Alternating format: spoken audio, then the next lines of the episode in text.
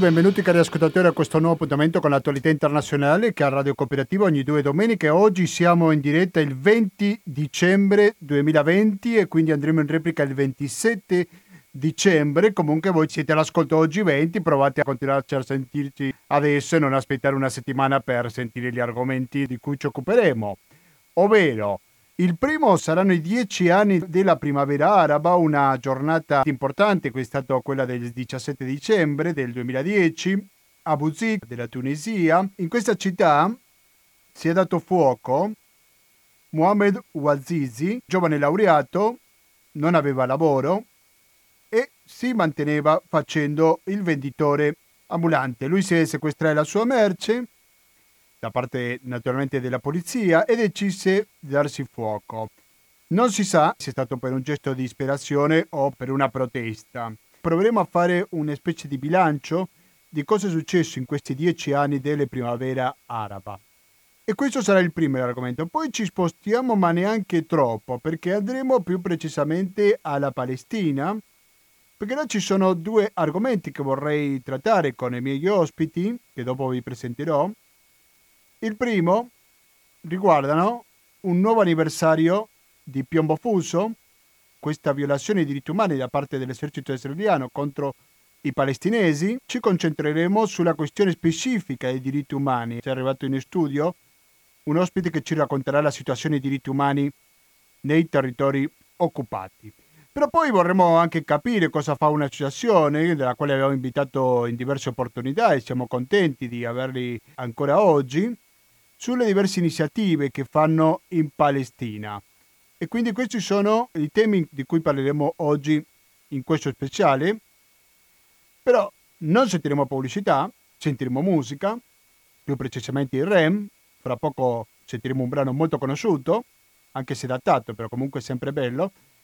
Però non sentiremo in nessun momento pubblicità, questo è sicuro perché abbiamo un conto corrente postale che è il 120 82 301. Questo CCP è intestato a cooperativa, informazione e cultura, via Antonio da Tempo numero 2, il CAP 35 131 Padova, il RID bancario, il pago elettronico, il contributo con l'associazione Amici Radio Cooperativa. Dico perché domani inizia l'inverno, quindi c'è gente che meno voglia di uscire, soprattutto in questo periodo così particolare come della pandemia, però oh, sapete che anche potete contribuire attraverso per esempio il pago elettronico da casa vostra, basta avere un computer collegato a internet. Rimanete all'ascolto della cooperativa. Fra poco torniamo con questa diretta oggi 20 dicembre 2020 e ci dedicheremo in prima istanza alla primavera araba, i dieci anni di questo evento molto importante. Oh,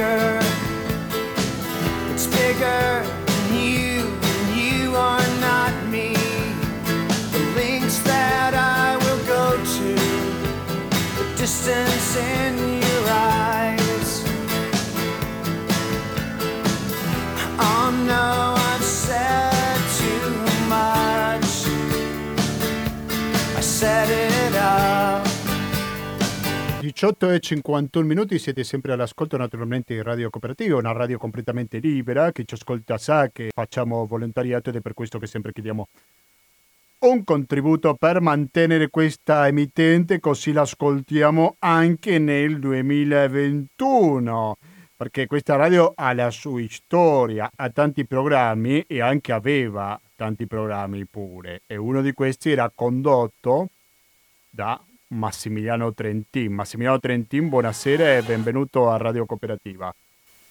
Buonasera, ciao Gustavo. Siamo andati un po' indietro, no? Perché sono passati alcuni anni, però tu mi ricordo che avevi un programma insieme a Angela che parlavate sull'immigrazione molto interessanti giovedì. Innanzitutto diciamo che Massimiliano Trentin è professore di storia internazionali e Medio Oriente presso l'Università di Bologna. Perché ti disturbiamo? Perché vorremmo un attimo fare una specie di bilancio di cosa sono stati questi dieci anni della primavera araba. Prima abbiamo fatto un piccolo riassunto, nel senso che abbiamo detto la data di partenza, se così possiamo chiamarla, che è stato questo suicidio da parte di un ragazzo che era laureato, però era un venditore ambulante.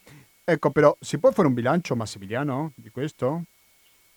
Eh, I bilanci sono, si, si, può fare certamente, il, il, il, il punto, punto, è su quali, su quali criteri, quali, quali sono gli elementi su cui, che, valuti, che, valutiamo da dieci anni a questa parte. E eh, chiaramente con movimenti eh, dalle potenzialità rivoluzionarie come erano quelli iniziati in Tunisia eh, questi giorni di dieci anni fa, poi si sono propagati in tutto il mondo arabo, eh, avevano dato grandi ed è stato grande sorpresa per chi diciamo non conosceva la regione, non conosceva le tensioni latenti e i movimenti che, che si erano creati soprattutto eh, negli anni 2000 che erano forti e, e, come dei fiumi carsici ma che scuotevano dalle fondamenta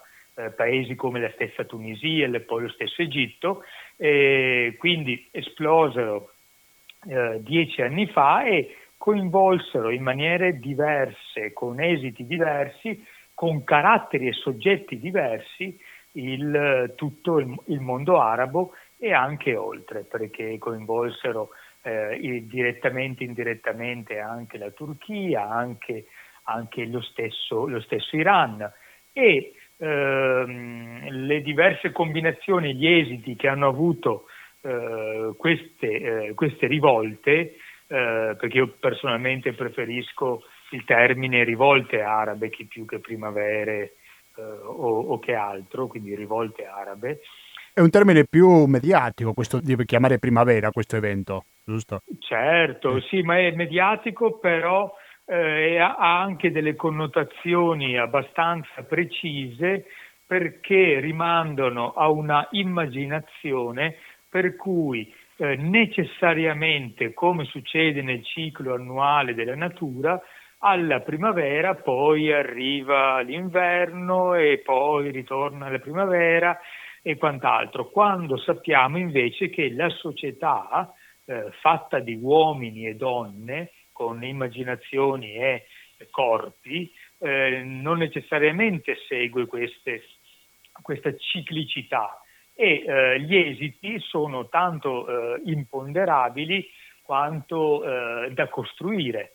Per cui eh, e questo primo elemento. Secondo elemento, il termine anche primavera si rifà a chiaramente a un'esperienza, eh, un evento, un movimento europeo, eh, come quello appunto delle famose primavere di Praga eh, del 68, che ebbe determinate caratteristiche e determinate eh, richieste e soggetti che eh, non erano quelle eh, del, del, mondo arabo, dei paesi, dei paesi arabi, perché qua le richieste erano diverse rispetto a quelle del passato, ma quel termine primavere serve anzitutto a noi europei bianchi di eh, comprendere e riportare all'interno di una nostra memoria collettiva quelli che sono eh, eventi invece, movimenti e soggetti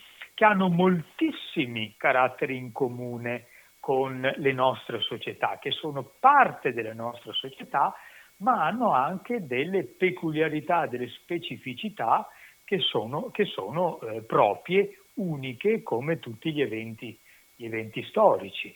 Ecco, per, cui io, per, per questo è una delle motivazioni, insomma, per cui io, ma come anche eh, tanti altri colleghi eh, arabi, anzitutto, preferiscono i termini come rivolte o eh, anche eh, rivoluzioni. Questa protesta sicuramente rivolta non è stata con la stessa intensità in tutti i paesi. Pensiamo che il caso della Tunisia è stato un po' particolare, giusto? Questo me lo confermi? Sì, sì, sì, era particolare perché... Allora, eh, Anche perché è stato il punto di partenza. È, è, beh, è stato il punto di partenza, ma eh, diciamo, al, ripeto, esattamente dagli anni 2000 in poi che tutto il mondo arabo e soprattutto paesi come la Tunisia, come il Marocco, come l'Egitto, avevano conosciuto dei movimenti di protesta, soprattutto concentrati nel mondo del lavoro, eh, quindi il mondo del lavoro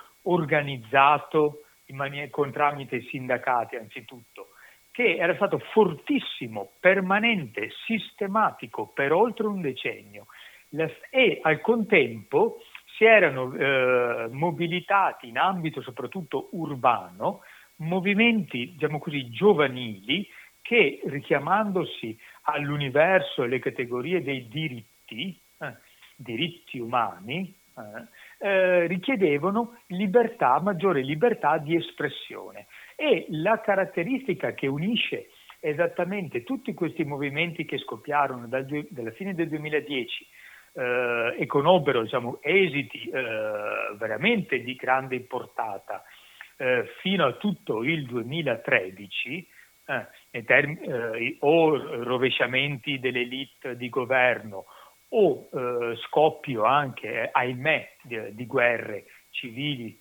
e regionali, erano accomunati da cosa? Dalla combinazione tra richieste di libertà di espressione, delle nuove generazioni che erano, si erano affacciate alla vita adulta e eh, dall'altro lato giustizia. E infatti la parola magica che eh, risuona, risuonava nel 2010 e che risuona esattamente ancora oggi, questa è una grande eredità, eh, nelle, nelle manifestazioni, nelle rivolte che sono iniziate dal 2018 in Sudan e coinvolgono ancora oggi Algeria, eh, Libano, Iraq eh, in maniera costante e permanente, la parola magica è dignità, karama in arabo, che è quella parola, quella parola magica che tiene assieme le richieste di giustizia sociale, mm, eh, lavoro, lavoro diciamo retribuito in maniera dignitosa e a condizioni anche dignitose, accesso all'istruzione e alla sanità, i due capisaldi eh, di qualsiasi giustizia sociale nel mondo, eh, nelle società moderne e anche con una lunga diciamo, tradizione anche nelle società musulmane. Eh, ripeto, istruzione e sanità unite poi quindi, unite con la libertà, eh, la libertà di espressione. La libertà di espressione che prendeva, che caratterizzava, se vogliamo, in maniera prevalente, diciamo così, più dinamica, eh, anche più comunicativa, eh, ecco, eh le, eh, il, i movimenti delle grandi centri urbani, eh, eh, particolarmente diciamo, forti nelle comunicazioni, nei media e così via, che hanno avuto diciamo, quella, quella miscela rivoluzionaria nel momento in cui si sono collegati, connessi, combinati con quei movimenti eh, e quelle istanze di giustizia sociale che invece venivano dalle, da quelle eh, componenti, da quei quartieri eh, o da quelle città di provincia, delle province rurali, delle province dell'interno, quelle fondamentalmente escluse da qualsiasi processo di crescita, nel, nel decennio precedente, per dare, ripeto, unirsi sotto questa parola, questo slogan, questa parola magica, la parola eh, karama, dignità, per richiedere quelli che in maniera generica eh, possiamo definire come un diritto, almeno io sono abbastanza convinto, un diritto alla, citt- alla piena cittadinanza. Beh, questo è un, un, elemento molto interessante, credo io, perché a volte uno pensa, quando quelli che fanno la rivoluzione, le rivolte, pensa magari agli studenti, quelli che vanno all'università, magari un centro, se vogliamo, più urbano, più concentrato nelle grandi città, ma tu mi stai parlando un po' della complessità di questo fenomeno, perché se c'erano pure dei contadini o gente che veniva dalla campagna, questo la dice lunga su quanto complicato è questo fenomeno, giusto? Ass- eh, assolutamente co- condivido, perché non erano solo chiaramente eh, i giovani, eh, diciamo, urbanizzati, mediatizzati, che chiaramente erano una delle componenti importanti, forti, diciamo, uno così, dei frontman, no? si potrebbe dire, anche del, dell'esposizione, soprattutto per chi aveva gli occhi per guardarli e, ve- e vederli innanzitutto loro, e per cui da quale dicevano, ah, innanzitutto è di- richiesti diritti di libertà, sì, ma c'era anche la giustizia. Eh? E, il, e, la forza di tutti questi movimenti era combinare le due cose. E eh, la fo- l'altra forza era che erano movimenti che univano in maniera eh, stretta i grandi centri urbani, le capitali, dove risiede il potere, eh, ma dove risiede anche la ricchezza, l'accumulazione della ricchezza, le famose città globali, eh, se vogliamo, come Tunisi, come, come, eh, come Rabat, eh, come, ehm, eh, come Beirut, ma come la stessa Istanbul, come Cairo, Alessandria, con i centri urbani della provincia, della provincia rurale, quelli fondamentalmente che esattamente dagli anni 80 in poi erano stati dismessi, esclusi, marginalizzati dalle politiche eh, di sviluppo economico e dal, erano, erano, state abbandonate dai, dall'elite al governo che originariamente negli anni 50 e 60 erano venute da quei luoghi ma poi le avevano abbandonate ed erano, si erano connesse eh, la, la, eh, i figli di, di, delle zone rurali erano entrati in legame con i centri urbani principali tramite le migrazioni, le migrazioni dal, dai, dal, dalle periferie rurali verso i centri urbani e tramite poi i mezzi di comunicazione. Ed è quello, diciamo, il, il, grande il grande elemento anche di, eh, diciamo, di forza di questi, di questi movimenti di pervasività che spiega il fatto che come dopo il 2013 nell'ondata diciamo così controrivoluzionaria se, se quelle le defini- accettiamo la definizione di rivoluzioni che gli stessi attivisti si davano eh, la, la, la controrivoluzione, eh, i colpi di Stato, guerre civili violentissime, Libia, eh, Siria, eh, eh guerre regionali, eh, alleanze, interventi internazionali, Russia, Stati Uniti, Europa, Turchia.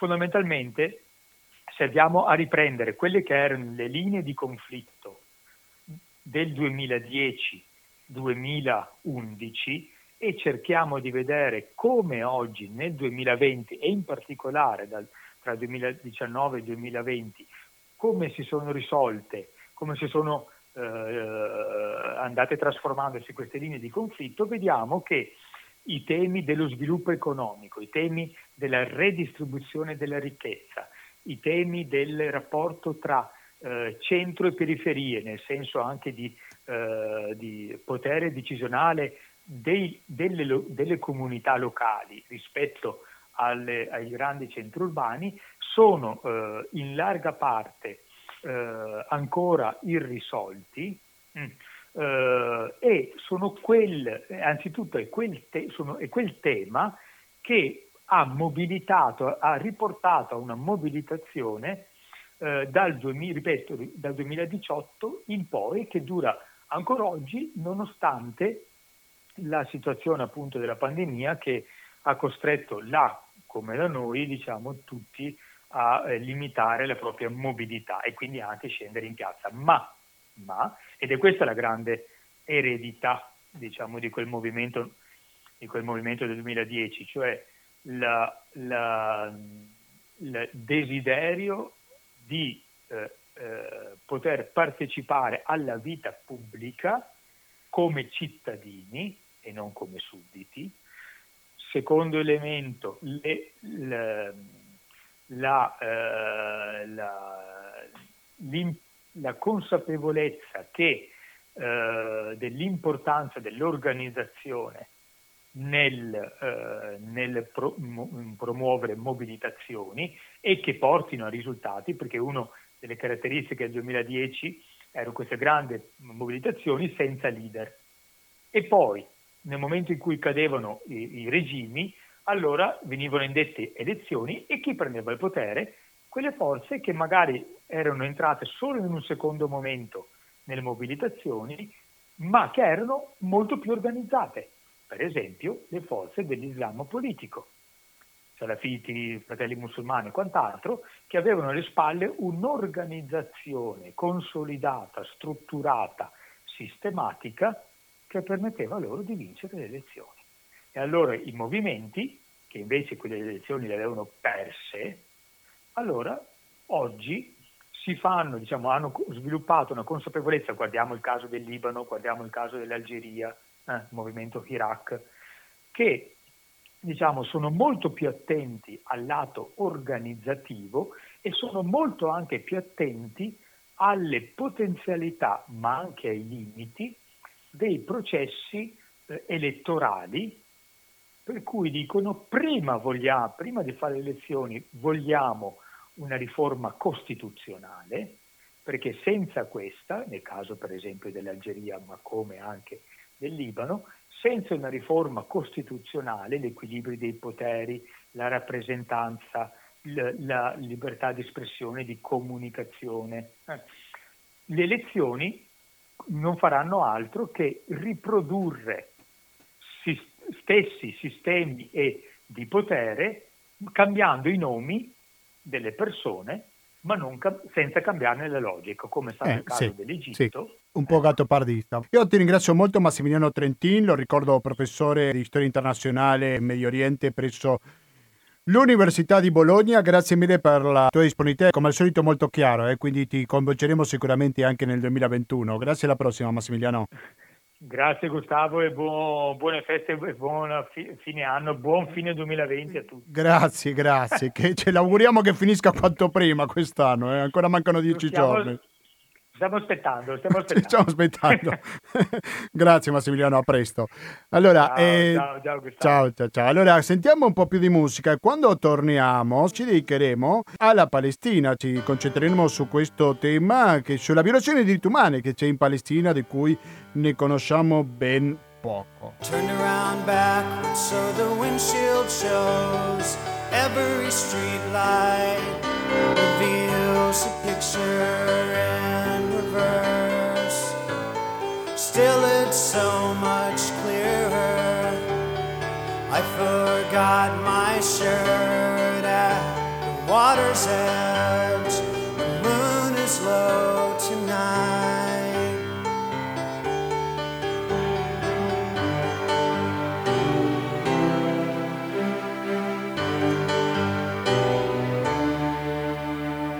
Sono le 19.13 minuti. Siete sempre all'ascolto a Radio Cooperativa. I REM sono quelli che ci accompagnano oggi in questa edizione, che siamo partiti parlando sulle primavere arabe o rivolte arabe, così ci ha corretto il nostro ospite Massimiliano Trentin. E adesso cambiamo argomento, parleremo della Palestina, però attenzione perché prima c'è un'ascoltatrice che ci ha chiamato per la diretta.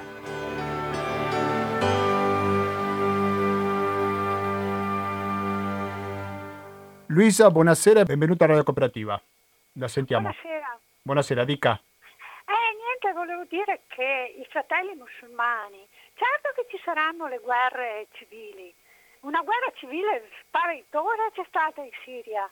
Il presidente Assad contro i fratelli musulmani, ma chi sono i fratelli musulmani?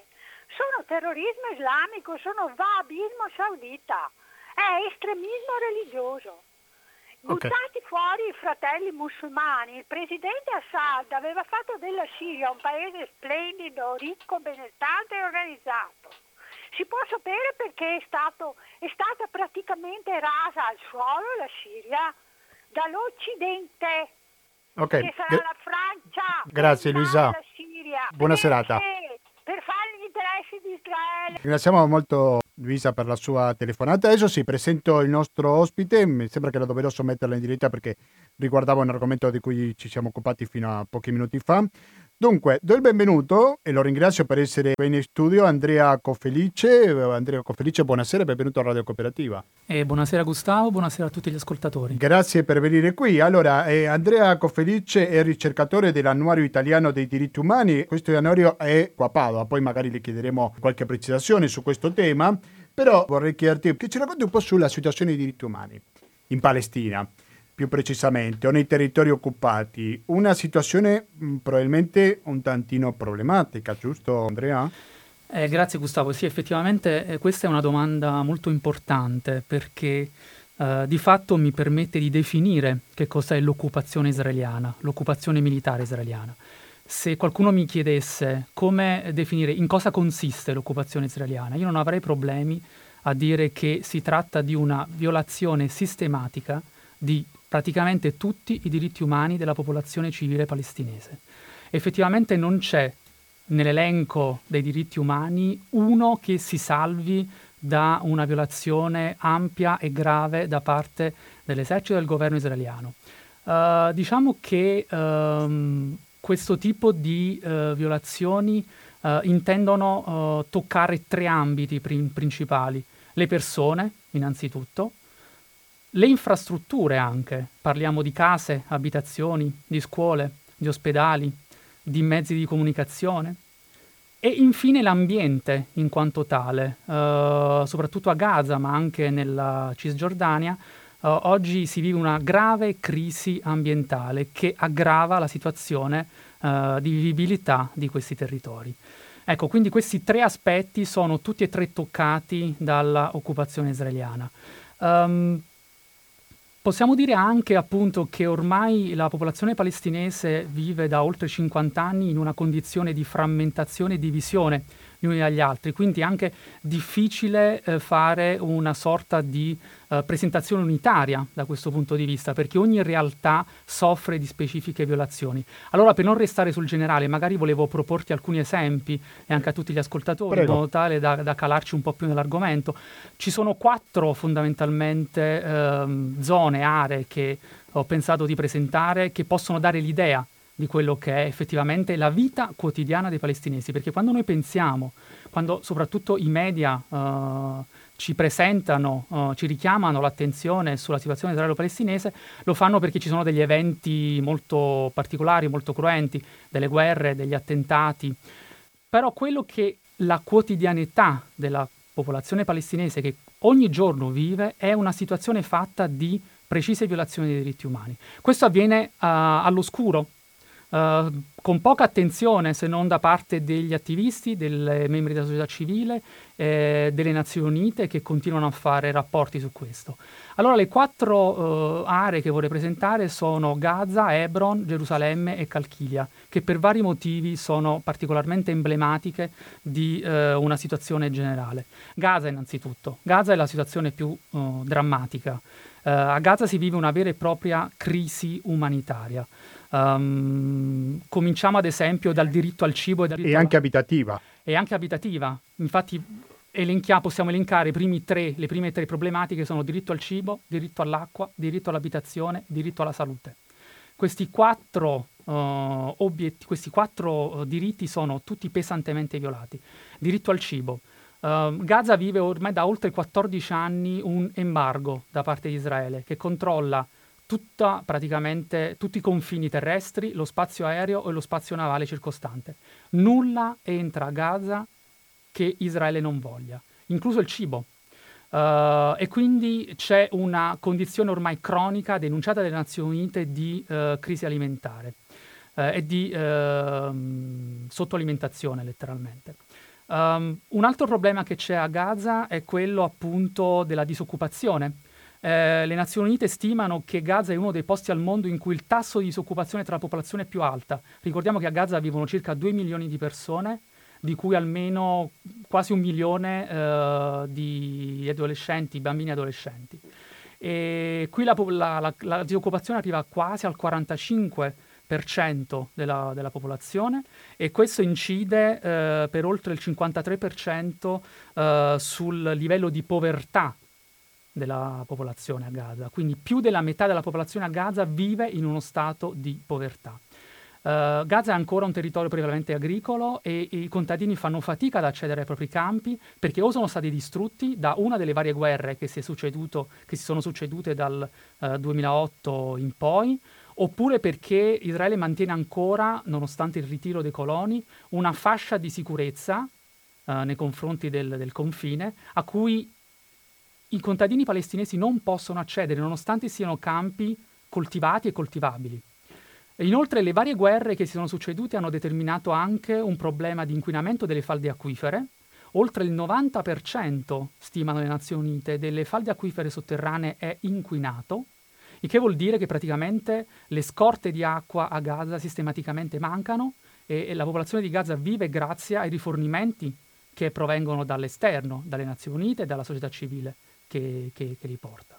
Quindi la situazione è di estrema gravità, quindi tutti questi diritti. E poi naturalmente c'è il diritto all'abitazione. Gaza vive ancora praticamente in uno stato di macerie. Perché? Perché Israele impedisce l'ingresso di materiale per la ricostruzione delle case. Sto pensando alla questione della densità di popolazione ah, certo. che è altissima, è la più, più o una delle più alte al mondo. È giusto? una delle più alte al mondo, esattamente, perché eh, di fatto Gaza è, eh, possiamo dirlo, è un ghetto nel senso che è completamente circondata da un muro, fondamentalmente, eh, e all'interno del quale costru- la possibilità di costruire in ampiezza è essenzialmente limitato, quindi si va in altezza.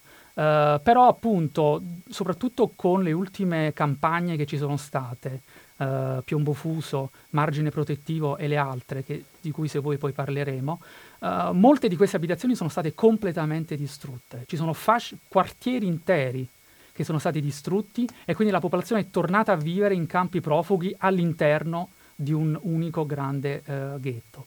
E quindi questo tipo di situazione ha determinato una crisi abitativa, una crisi che, mh, usando un termine diciamo, dei diritti umani, viene definito uh, una violazione del diritto ad un alloggio adeguato, perché ci sono anche degli standard internazionali che devono essere mantenuti, uh, possibilità di accedere all'elettricità, che manca del tutto, c'è un unico impianto di elettricità a Gaza, che fra l'altro eh, si basa prevalentemente su, sul petrolio, e che ogni volta che c'è un'incursione aerea o militare israeliana viene sistematicamente bombardato. E quindi questo crea una crisi anche a livello di elettricità. Pensiamo adesso questo che impatto può aver avuto eh, sul diritto all'educazione, perché per esempio i ragazzi a Gaza non hanno la possibilità di accedere a internet, che in una situazione di Covid è uno degli unici strumenti rimasti che consentono alla popolazione eh, giovanile di farsi un'educazione.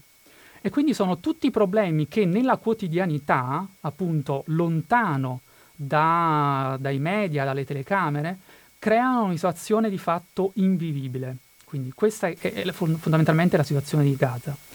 Poi ho preso altri esempi per cercare di ampliare un po' il concetto. Sì, hai parlato pure di altre città, giusto? Esatto. Ma Una... perché si può fare un confronto con le altre città? Hebron hai detto? Sì, Hebron, poi? Gerusalemme, Hebron? Est eh. e Calchilia. Sì. Adesso, eh. più che un confronto, diciamo, ciascuna di queste emblematiche per una problematica specifica. Ad esempio Hebron, che è una città del sud uh, del, della, della, Cisgiordania. Beh, Hebron uh, è una situazione molto particolare perché Hebron è una città palestinese in cui vivono circa 200.000 persone, però nel cuore della città, nella città vecchia, c'è una colonia israeliana di un, un centinaio di coloni, circondati da circa un migliaio di militari israeliani che difendono i coloni, attorno ai quali vive la popolazione palestinese. Quindi il simbolo di Hebron, come Gaza pote, pote, possiamo dire la crisi umanitaria, la parola chiave, per Hebron è violenza. Uh, I coloni che vivono all'interno di Hebron sono estremamente violenti, sono i più ideologizzati, fanno parte della destra estrema uh, israeliana. Solo per fare un esempio, l'omicida, l'assassino di Yitzhak Rabin, che è stato il presidente israeliano che aveva condotto gli accordi di pace, ecco, proveniva da una di queste colonne che, che sono proprio a Hebron. Ehm, ecco, la situazione di Hebron è molto particolare perché la popolazione civile palestinese vive in un costante stato di coprifuoco proprio a causa delle violenze civili. Faccio solo un esempio. Uh, molte delle scuole dei, dei bambini palestinesi uh, sono costruite vicino alle colonie e i bambini palestinesi per andare a scuola devono passare vicino alle colonie israeliane e spesso sono soggetti a lancio di sassi nella migliore delle ipotesi. Tant'è vero che la società civile internazionale si è organizzata e uh, organizza delle, um, delle, ronde di accompagnamento, perché la presenza internazionale abbassa il tasso o tende ad abbassare il tasso di violenza da parte di questi, di questi coloni. Quindi quotidianamente uh, della, membri della società civile internazionale, fra cui anche italiani, c'è per esempio la società, uh, l'associazione Papa Giovanni XXIII, che è un'associazione italiana che ha organizzato una missione che si chiama uh, Operazione Colomba, che è presente in tutta la, la Cisgiordania in particolare a Hebron fa questo tipo di servizio. Spesso accompagna i bambini a scuola per evitare che siano attaccati dai coloni. Un altro esempio, col Covid. Um, a Hebron era stato costruito un uh, campo, diciamo un ospedale da campo per cercare di allentare la pressione eh, che i malati di Covid palestinesi avevano sugli ospedali, che già sono particolarmente eh, poveri di infrastrutture, appunto torniamo sul problema delle infrastrutture, bene, a luglio questo ospedale campo è stato distrutto dall'esercito israeliano perché era stato costruito senza permesso dell'esercito stesso. Quindi questa situazione, ancora una volta, segna la quotidianità della vita dei palestinesi di Gaza e di Hebron. Gerusalemme. Gerusalemme lì il problema sono le um, espulsioni e le demolizioni di case. Gerusalemme è uno dei luoghi in cui la costruzione di colonie da parte dello, del, del, governo israeliano è più uh, accentuata. Pensiamo solo che nel 2000, il 2020 ha segnato l'anno in cui negli ultimi dieci anni è stato costruito il maggior numero di colonie, oltre, 100, oltre 12.000 colonie sono state co- insediamenti sono stati costruiti in tutta la Cisgiordania e Gerusalemme è il luogo in cui la maggior parte di questi insediamenti sono stati sviluppati. Perché? In un spazio relativamente piccolo, no? Esatto, quanto, quanto... esatto. Eh, beh, allora, tut- se, se pensiamo a tutta la Cisgiordania è grande poco più di una regione italiana. Se parliamo di Israele e Palestina messi assieme come, come territorio, parliamo di Lombardia e Toscana messi assieme come estensione territoriale. Quindi tu, possiamo immaginare... Quindi sono insediamenti abbastanza piccoli ma numerosi. Gli insediamenti sono piccoli e numerosi, sono organizzati in maniera um, molto, da un punto di vista militare, molto efficace, nel senso che c'è un avamposto che viene costruito uh, spesso senza autorizzazione dal governo, sono poche persone, anche 10-20 persone che costruiscono un insediamento, magari fatto anche di tende, di baracche. Ma quando parliamo di insediamento, di quante case stiamo parlando? Allora dipende. Circa? Ce ne sono, per esempio, alcuni, che ormai, alcuni insediamenti che sono stati costruiti nel corso degli anni, già negli anni 80 e 90, che ormai contano anche eh, diverse migliaia di persone che vivono. Parliamo ad esempio degli insediamenti attorno a Gerusalemme, oppure tra Gerusalemme e Betlemme, oppure verso Ramallah. Sono praticamente degli insediamenti molto consistenti che ormai sono delle vere e proprie cittadine. Altri invece eh, hanno caratteristiche diverse, sono piccoli villaggi costruiti magari da uh, un gruppo di 10-20 persone che si installano in un luogo senza autorizzazione. Nel giro di pochi giorni arriva l'esercito non per sgombrarli, ma per difenderli da contadini, da mm, abitanti palestinesi che magari eh, ri- rivendicano il possesso di quei terreni, quindi vengono protetti e man mano questo insediamento si espande, diventa sempre più eh, strutturato, quindi dalle tende, dalle baracche si passa a delle palazzine, a delle villette, a delle palazzine e questo poi viene sanato dal governo israeliano che ogni anno vara una sanatoria o addirittura l'autorizzazione alla costruzione di nuovi insediamenti. Sì, ma oltre alla questione politica c'è anche la questione religiosa, perché magari nell'argomentazione per dire che questa terra è mia c'è anche un motivo religioso, giusto? Sì. Sì, esatto. Uh, le motivazioni che spingono uh, gli israeliani a uh, costruire o espandere gli insediamenti sono generalmente di due tipi. diciamo, gru- i gruppi più ideologizzati, e sono anche quelli purtroppo più violenti, uh, sono quelli di ispirazione messianica, cioè sono quelli che si rifanno al messaggio biblico, alla costruzione di un Eretz Israel, cioè di un grande Israele. Um, queste persone eh, sono, uh, fanno riferimento alla terra promessa, ancora alla, uh, richiamano queste forme di ispirazione biblica che lasciano poco spazio al dialogo. Quindi questa è una frangia poco numerosa devo dire, ma molto uh, violenta e purtroppo anche ben rappresentata a livello governativo. Poi c'è un'altra categoria di persone, perché il governo israeliano dà tutta una serie di sgravi fiscali alle persone che scelgono di vivere negli insediamenti, nelle colonie illegali costruite nella Cisgiordania.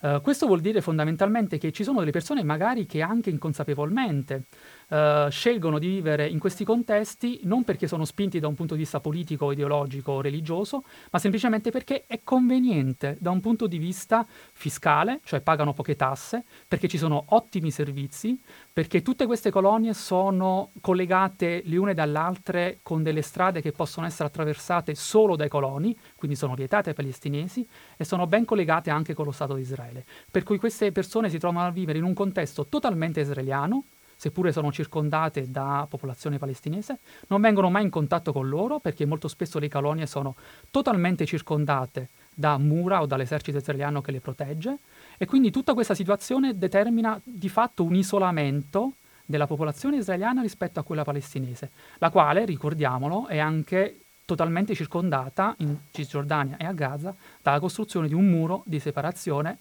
lungo oltre 700 km, che è una delle opere più uh, impattanti a livello internazionale che attualmente esistono. Siete all'ascoltatore cooperativa, in questo momento sono le 19 e 31 minuti, tu prima hai accennato sul caso di Piombo Fuso, oggi è 20 dicembre, questa trasmissione andrà in replica il 27 dicembre, il 27 dicembre 2008 è quando è partita questa operazione di Piombo Fuso, poi magari faremo qualche accenno, però intanto, intanto io vorrei capire cosa sta succedendo adesso in Palestina. E per capire cosa sta succedendo adesso dico cosa meglio che sentire una persona che fino a pochi giorni fa era presente, che è tornato da pochi giorni soltanto. Tatiana, buonasera e bentornata a Radio Cooperativa. Buonasera Gustavo, buonasera Andrea, buonasera a tutti gli ascoltatori. Grazie per la tua disponibilità. Tatiana è cooperante di ACS in Palestina. Tu sei tornata la settimana scorsa, giusto Tatiana? Sì, sì. Dopo quanto tempo sei tornata? Eh, sono stata un paio di mesi scarsi, eh. sono scesa verso metà ottobre e sono ritornata attorno al 10 di, eh. di, dicembre. Non è moltissimo, ma è sufficiente per capire il panorama. Con cosa è che ti sei trovato, Tatiana? Beh, ehm, la Palestina era eh, come l'avevo lasciata a, a metà febbraio e in più c'era il Covid. Eh, questo per dire che eh, il Covid non ha assolutamente fermato eh, tutte le, le conseguenze della, del, dell'occupazione di cui stava parlando Andrea. Quindi il Covid si somma a tutti i problemi eh, che già l'occupazione, l'occupazione, crea. Questo l'ho visto eh, in, in, West Bank dove ero, in Cisgiordania, e, e l'ho sentito con i miei colleghi di Gaza eh, per quanto riguarda la striscia, insomma. Vuoi raccontarci un po' le attività che hai fatto, nel senso di ACS, come è presente quel territorio? Allora, ACS è presente in Palestina da circa 20 anni e attualmente eh, in questi 20 anni ha lavorato sia in Cisgiordania che nella striscia di Gaza. Attualmente abbiamo eh, due progetti in corso nella striscia di Gaza. Uno si chiama eh, Green Ops Gaza, che è quello che, che, sto seguendo, e un altro si chiama Peace Steps, eh, il capofila di quel progetto è Vento di Terra, che è un'altra ONG italiana, io lavoro per, per ACS, che è un'ONG di Padova. E, ehm, a Gaza stiamo eh, lavorando con la popolazione delle zone più marginali, cioè in, sia per Peace Steps che per Green Ops eh, con la popolazione della, della, zona nord, estremo nord della striscia, al confine proprio con, con la città di Ashkelon in Israele. E stiamo lavorando sulla ricostruzione socio-economica dopo eh, l'ultimo grosso attacco israeliano che è quello dell'estate del 2014 che, che ha causato mh, oltre 2.300 morti e che gli italiani penso ricordino anche per la morte del, del giornalista eh, Simone Camilli. Andrea Cofferici, il nostro ospite, lo ricordo si trova qua in studio in Albignasico, ci raccontava un po' la situazione dei diritti umani o della mancanza del suo rispetto. Ecco, però vuoi raccontarci un po' in concreto cosa hai visto con i tuoi occhi, Tatiana? Beh, eh, quello che, che, quello che, diceva Andrea si può tranquillamente eh, trasferire nella vita quotidiana delle persone, per esempio il fatto che, che l'acqua non, non, sia potabile a Gaza significa che l'acqua che arriva nelle case non può essere utilizzata né per bere né per far da mangiare, quindi eh, bisogna scendere con le taniche e andare in cerca del, del, del, distributore di acqua per poter avere l'acqua da bere e eh, per cucinare in casa.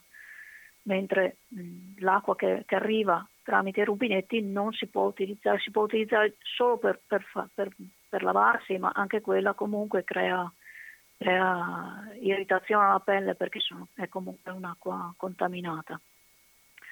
Eh, un'altra cosa, per esempio, la, la mancanza di, di elettricità, eh, l'unica, eh, l'unica, centrale elettrica che era presente a Gaza fino al 2014 è stata distrutta durante i bombardamenti e adesso Gaza eh, dipende per, per l'elettricità da, da, rifornimenti che arrivano da Israele e, che vanno pagati. E, e, Gaza non ha i soldi per, per pagare questi rifornimenti, per cui attualmente è rifornita 4 ore al giorno eh, ogni, ogni, cittadino della striscia a turno riceve 4 ore al giorno di, di elettricità, compresi gli ospedali che per, che per eh, le altre 20 ore devono chiaramente eh, contare sui generatori. E quindi questo significa per esempio che non si può conservare il cibo in casa, non, non, cioè non funzionano i frigoriferi, quindi non si può studiare eh, se, non se, non c'è, la luce del sole perché se, con le quattro ore che non sai quando arrivano. Spesso faccio collegamenti internazionali, quando devo farlo con Gaza molte volte ho avuto problemi perché mi dicevano i miei ospiti e i contatti che ho cioè, ma guarda che non riesco a garantirti che io potrò risponderti alla telefonata a quest'ora precisa perché esatto. dipende che ci sia il collegamento elettrico o meno, no? Esatto, perché se non c'è l'elettricità non c'è nemmeno internet perché non funzionano i provider e quindi non, non, si riesce neanche a fare le telefonate quelle Whatsapp o Skype così. Molto interessante quello che ci racconta Tatiana e chiedo ad Andrea, quando parliamo di diritti umani uno istintivamente pensa alla violazione dei diritti umani, pensiamo automaticamente quasi per istinto al poliziotto che magari picchia un manifestante, la tortura, l'omicidio eccetera. Però dobbiamo avere uno sguardo sicuramente molto ampio per quanto riguarda i diritti umani, perché anche la mancanza d'acqua, la mancanza di luce, anche questo possiamo considerarlo come un non rispetto dei diritti umani, giusto? Me lo confermi questo? Certo, innanzitutto Prego. volevo solo fare un caro saluto a Tatiana, eh, bentornata. E, mh, sì, effettivamente Gustavo è così. Uh, a livello internazionale uh, esistono, esiste innanzitutto la Dichiarazione universale dei diritti umani e nove convenzioni principali che le Nazioni Unite hanno uh, istituito per tutelare i principali diritti umani e quindi esistono varie categorie di diritti. Uh, effettivamente le, gli arresti arbitrari, eh, le violenze commesse dall'esercito rientrano nei diritti, ad esempio, civili, uh, però ci sono anche altre categorie, sono i diritti politici, i diritti economici, quelli sociali e quelli culturali. Queste sono le principali categorie di diritti umani tutte soffrono in Palestina, non ce n'è una che sia pienamente rispettata. Faccio solo un esempio, uh, Israele ogni anno alle Nazioni Unite viene uh, sottoposta, t- allora tutti gli stati ogni 4-5 anni alle Nazioni Unite vengono sottoposti a un esame periodico su quella che è la situazione dei diritti umani al proprio interno tutti gli stati, perché ne, non esistono stati perfetti, anche la Svezia la Norvegia, che sono quelli più virtuosi, hanno alcune problematiche relative ai diritti umani. Bene, quando è il turno di Israele, l'80% delle violazioni imputate a Israele riguardano il trattamento dei palestinesi. Il che vuol dire che se Israele risolvesse Quindi non è contro i propri cittadini, diciamo. Non è contro i propri cittadini, solo il 20% è contro i propri cittadini. Questo non è consueto, diciamo, no, perché esatto. uno quando pensa ai diritti umani pensa lo Stato contro i propri cittadini. cittadini. Invece, Invece no. nel momento in cui c'è Israele, l'80% delle violazioni eh, vere o presunte delle raccomandazioni che riceve riguarda il trattamento della popolazione civile palestinese. Una cosa del tutto anomala totalmente anomala. Non c'è altro Stato al mondo che si trovi in una situazione di occupazione militare permanente di fatto da, se non ha, se, almeno dal 1967 in poi. Altre cose che hai visto, Tatiana, nel tuo recente viaggio?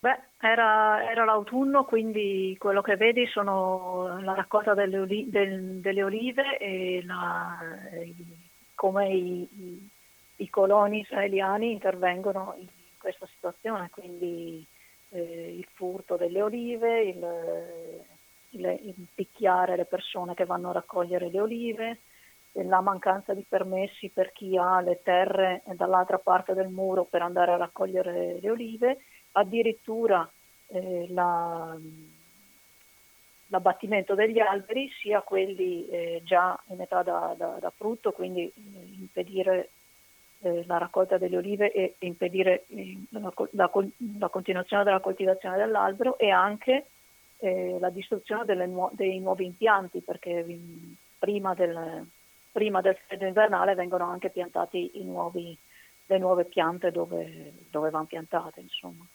E questo è stato un, un continuo nei, nei, nei, due mesi che sono stata lì, non, non c'era un giorno che non, che non fosse sul, sulle agenzie di stampa palestinese eh, l'intervento dei coloni contro i contadini palestinesi. Molto chiaro. Allora, siete della cooperativa, Tatiana è collegata con noi attraverso linea telefonica, poi c'è Andrea Cofelice che ci fa compagnia in presenza, questa parola che è un po' entrata in disuso in questo anno 2020 che quasi quasi alla fine, mancano dieci giorni perché ci ascolti in diretta. Io vorrei ricordare qualcosa a proposito del Piombo Fuso, facciamo una breve pausa musicale, quando torniamo diciamo due parole su questo evento che mi sembra che molto importante, che credo io modestamente che non va dimenticato 049 880 90 20 880 90 20 è il numero per comunicarsi in diretta per opinare a favore, contro, quello che volete 345 189 685 invece è l'SMS. Facciamo un breve respiro musicale quando torniamo ci occuperemo di questo tema.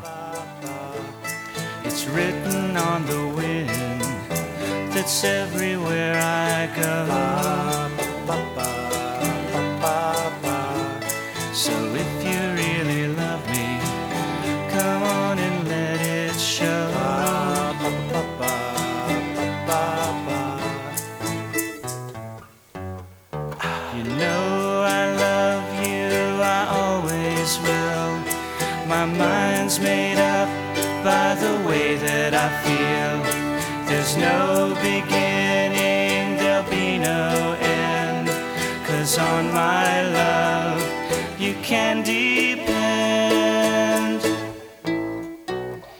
Siete all'ascolto di Radio Cooperativa quando sono le 19.45 minuti perché ci ascolta in diretta oggi 20 dicembre 2020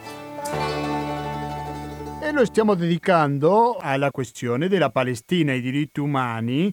E credo che un evento che sicuramente di diritti umani non se ne parla nemmeno perché sono lontanissimi, quello che è successo esattamente 12 anni fa quando l'esercito israeliano ha lanciato una campagna dura, una campagna militare, in teoria lo scopo ufficiale era colpire Hamas. Allora il discorso è il solito, no? Cioè, Hamas ci colpisce, ti, ci manda i razzi, ammazza i civili, tutto quanto, e quindi noi dobbiamo difenderci. Un argomento che apparentemente sarebbe logico, soltanto che c'è una asimmetria di forze assoluta in questo conflitto. Se parliamo delle vittime, di qual è questa proporzione, Andrea?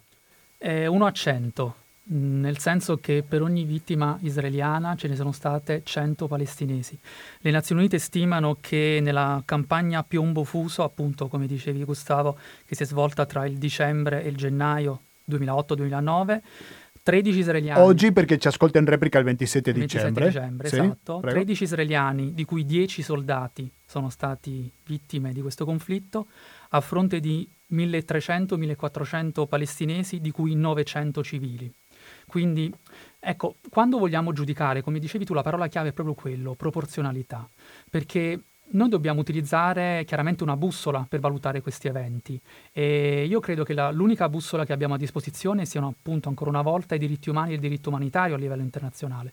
Il diritto umanitario concede a uh, un governo sotto attacco, eventualmente che si reputi sotto attacco, di difendersi e di rispondere nel caso, ma fissa dei paletti ben precisi, che è quello della proporzionalità innanzitutto tra l'attacco subito e la reazione e tra l'obiettivo militare e eventualmente le vittime civili che obiettivo, il raggiungimento di questo obiettivo militare può creare. Quando questa proporzionalità salta, il tipo di intervento viene giudicato illegittimo e bastano i numeri a determinare allora se questo intervento è stato più o meno legittimo. Ripeto ancora una volta, 1400 palestinesi uccisi, di cui 900 civili a fronte di 13 vittime israeliane, di cui 3 civili. Questo tipo di numeri dà l'idea della sproporzione delle forze in campo e della sproporzione degli esiti che uh, Hamas da un lato e l'esercito uh, di difesa israeliano dall'altro hanno causato sul terreno. Mm.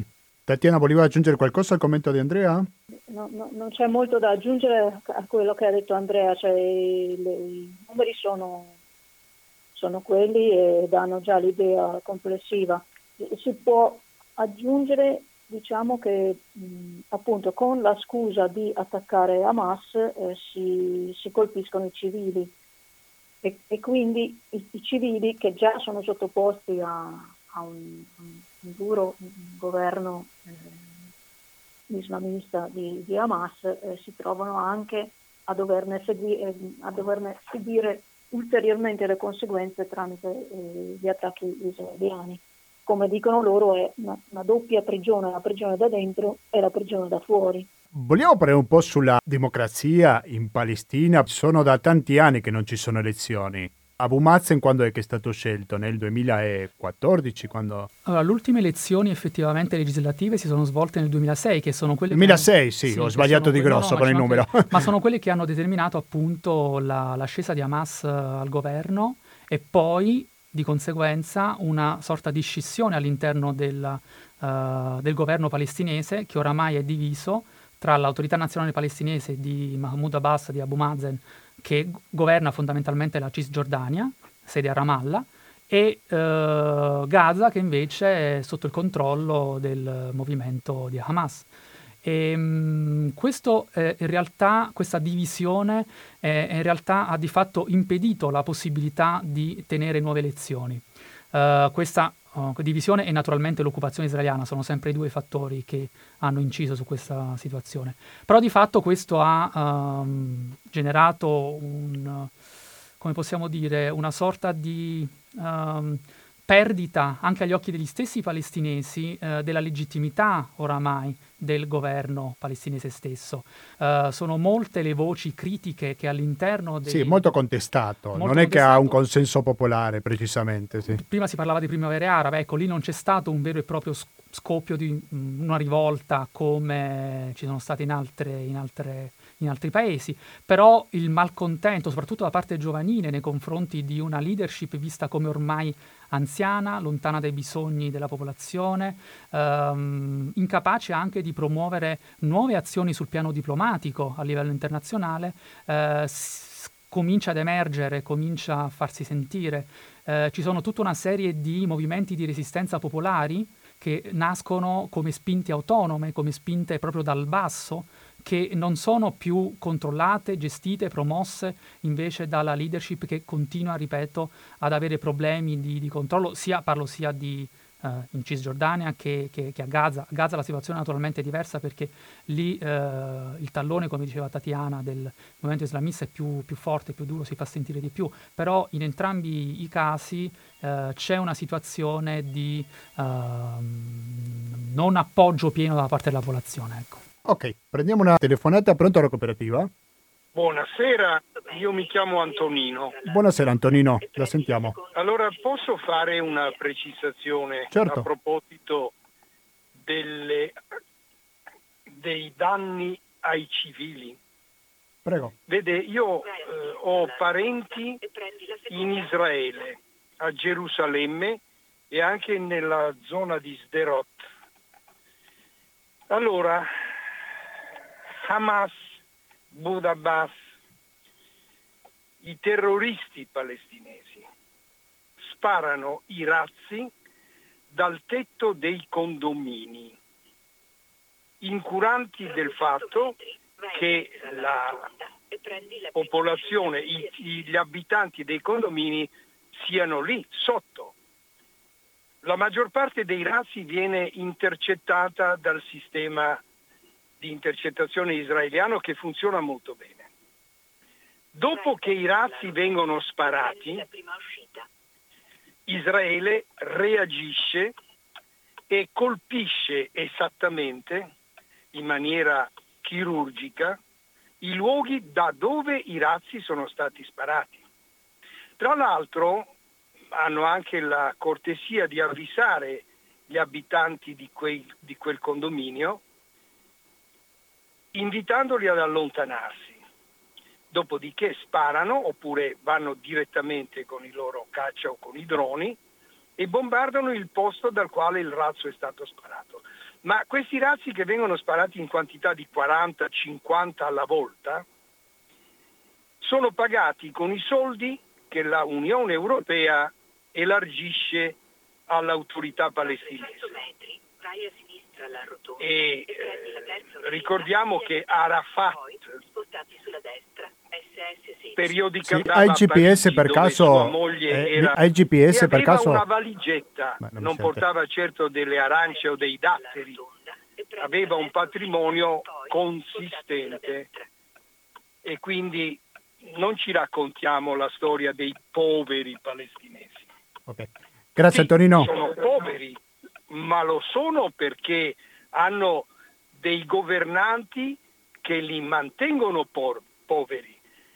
Ad Gaza ci sono delle ville favolose, ville lussuose, circondate da eh, giannizzeri che proteggono i loro proprietari. Guarda caso sono quelli di Hamas e quelli di Al-Fattah. Okay, Questo gra- ve lo dico perché sì, vivo direttamente questa esperienza, non l'ho letta sul giornale, sulla verità o sul libero. Sì. Io vado periodicamente in Israele, posso dire che ci vado quasi una volta al mese. Ecco. E lì apprendo queste cose. Tra l'altro mia figlia abita proprio a Sderot, ha una casa modesta e vede, vede letteralmente passare i missili sulla sua testa. Facciamo rispondere i nostri ospiti. Grazie Antonino. No, la saluto e la ringrazio. Buongiorno. Buongiorno, no, la ringrazio a lei per darci la sua opinione, la ringrazio anche per darci un'opinione diversa a quelli dei nostri ospiti, così alimenta il dibattito. Tatiana, hai sentito il telefonatore? Sì, ho sentito. Non so chi vuole rispondere per primo. Tatiana, vai, vuoi rispondere te? Prego. Ma io non, non, non, non ho niente da rispondere, cioè, quello che il Signore ha detto per quanto riguarda, per esempio, cioè, eh, voglio solo dire una cosa, quando ha detto che eh, l'esercito italiano usa la cortesia di avvisare prima di sparare, spero che fosse ironico perché veramente parlare di di cortesia prima di ammazzare la gente mi sembra veramente eh, che stiamo perdendo il, il, il, senso del limite. Okay. Eh, è inutile che continuiamo a, a dire, eh, a, a parlare su, a parlare su, su cose che, che, non, che, non, sappiamo, cioè le, le ville lussuose a Gaza, eh, i, i, ricchi ci sono dappertutto e sono esattamente quelli che approfittano della guerra, da una parte e dall'altra, eh, perché bisogna dirselo, la, la guerra fa comodo da una parte e dall'altra a qualcuno, mentre la maggior parte della popolazione da una parte e dall'altra, come la figlia del Signore, sta solo a subirla la guerra. Ok, Andrea. Ti lascio rispondere pure sì, a te. Grazie, ringrazio Prego. anch'io la... Antonino, mi sembra. Si Antonino, sì. Certo, grazie. E allora, mh, come avevo già detto prima, effettivamente, abbiamo bisogno di, una, di, uno strumento, di una bussola che ci consenta poi di esprimere dei, delle opinioni. E quella che utilizzo io, ma che credo che dovrebbe essere utilizzata dai più, sia appunto la bussola del diritto internazionale. Uh, al termine del... Sì, ma in teoria ha fatto accuse molto sì, concrete, sì, quindi che attacca... Io volevo ecco. rispondere sullo stesso ah, prego, piano, prego. perché alla, al termine della, della, della, guerra, sia Piombo Fuso che Margine di Protezione, che è l'ultimo del 2014, le Nazioni Unite hanno condotto delle missioni d'inchiesta. Quindi quello che io adesso sto per dire non sono le mie opinioni, ma sono le, è l'esito fondamentalmente di rapporti pubblici pubblicati dalle Nazioni Unite che sono disponibili online, quindi non c'è, non c'è problema. Um, allora, da un punto di vista, uh, allora, Hamas ha senz'altro violato il diritto umanitario, il diritto internazionale, nel momento in cui uh, ha colpito in maniera indiscriminata la popolazione israeliana. Punto. Non c'è dubbio da questo punto di vista. Quello che compie Hamas con il lancio di missili nei confronti della popolazione civile israeliana è una palese violazione del diritto internazionale che ancora una volta dà ai mh, mm, le persone sottoposte a occupazione militare il diritto di difendersi, ma non ha il diritto di attaccare in maniera indiscriminata, seminando terrore, la popolazione civile israeliana. Uh, Sderot, Ashkelon sono tutte città israeliane che sono state sottoposte uh, per diversi anni al lancio uh, di razzi da parte di Hamas. Ci tengo a precisare che tra il 2001, quando è iniziato grossomodo questo numero di lanci, e il 2008, cioè l'anno di ehm, mh, operazione Piombo Fuso, questo lancio di razzi in otto anni ha causato 15 morti. Uh, a fronte di 1400 morti in un solo mese di operazione civile, uh, di operazione militare israeliana. Quindi ancora una volta... Torniamo al discorso della proporzionalità. Torniamo al discorso della proporzionalità. Il rapporto delle Nazioni Unite non dice che Hamas non sia non abbia violato il diritto internazionale. Lo dice, lo afferma, ma questo non solleva in alcun modo l'esercito israeliano dalle proprie responsabilità nei confronti della popolazione civile.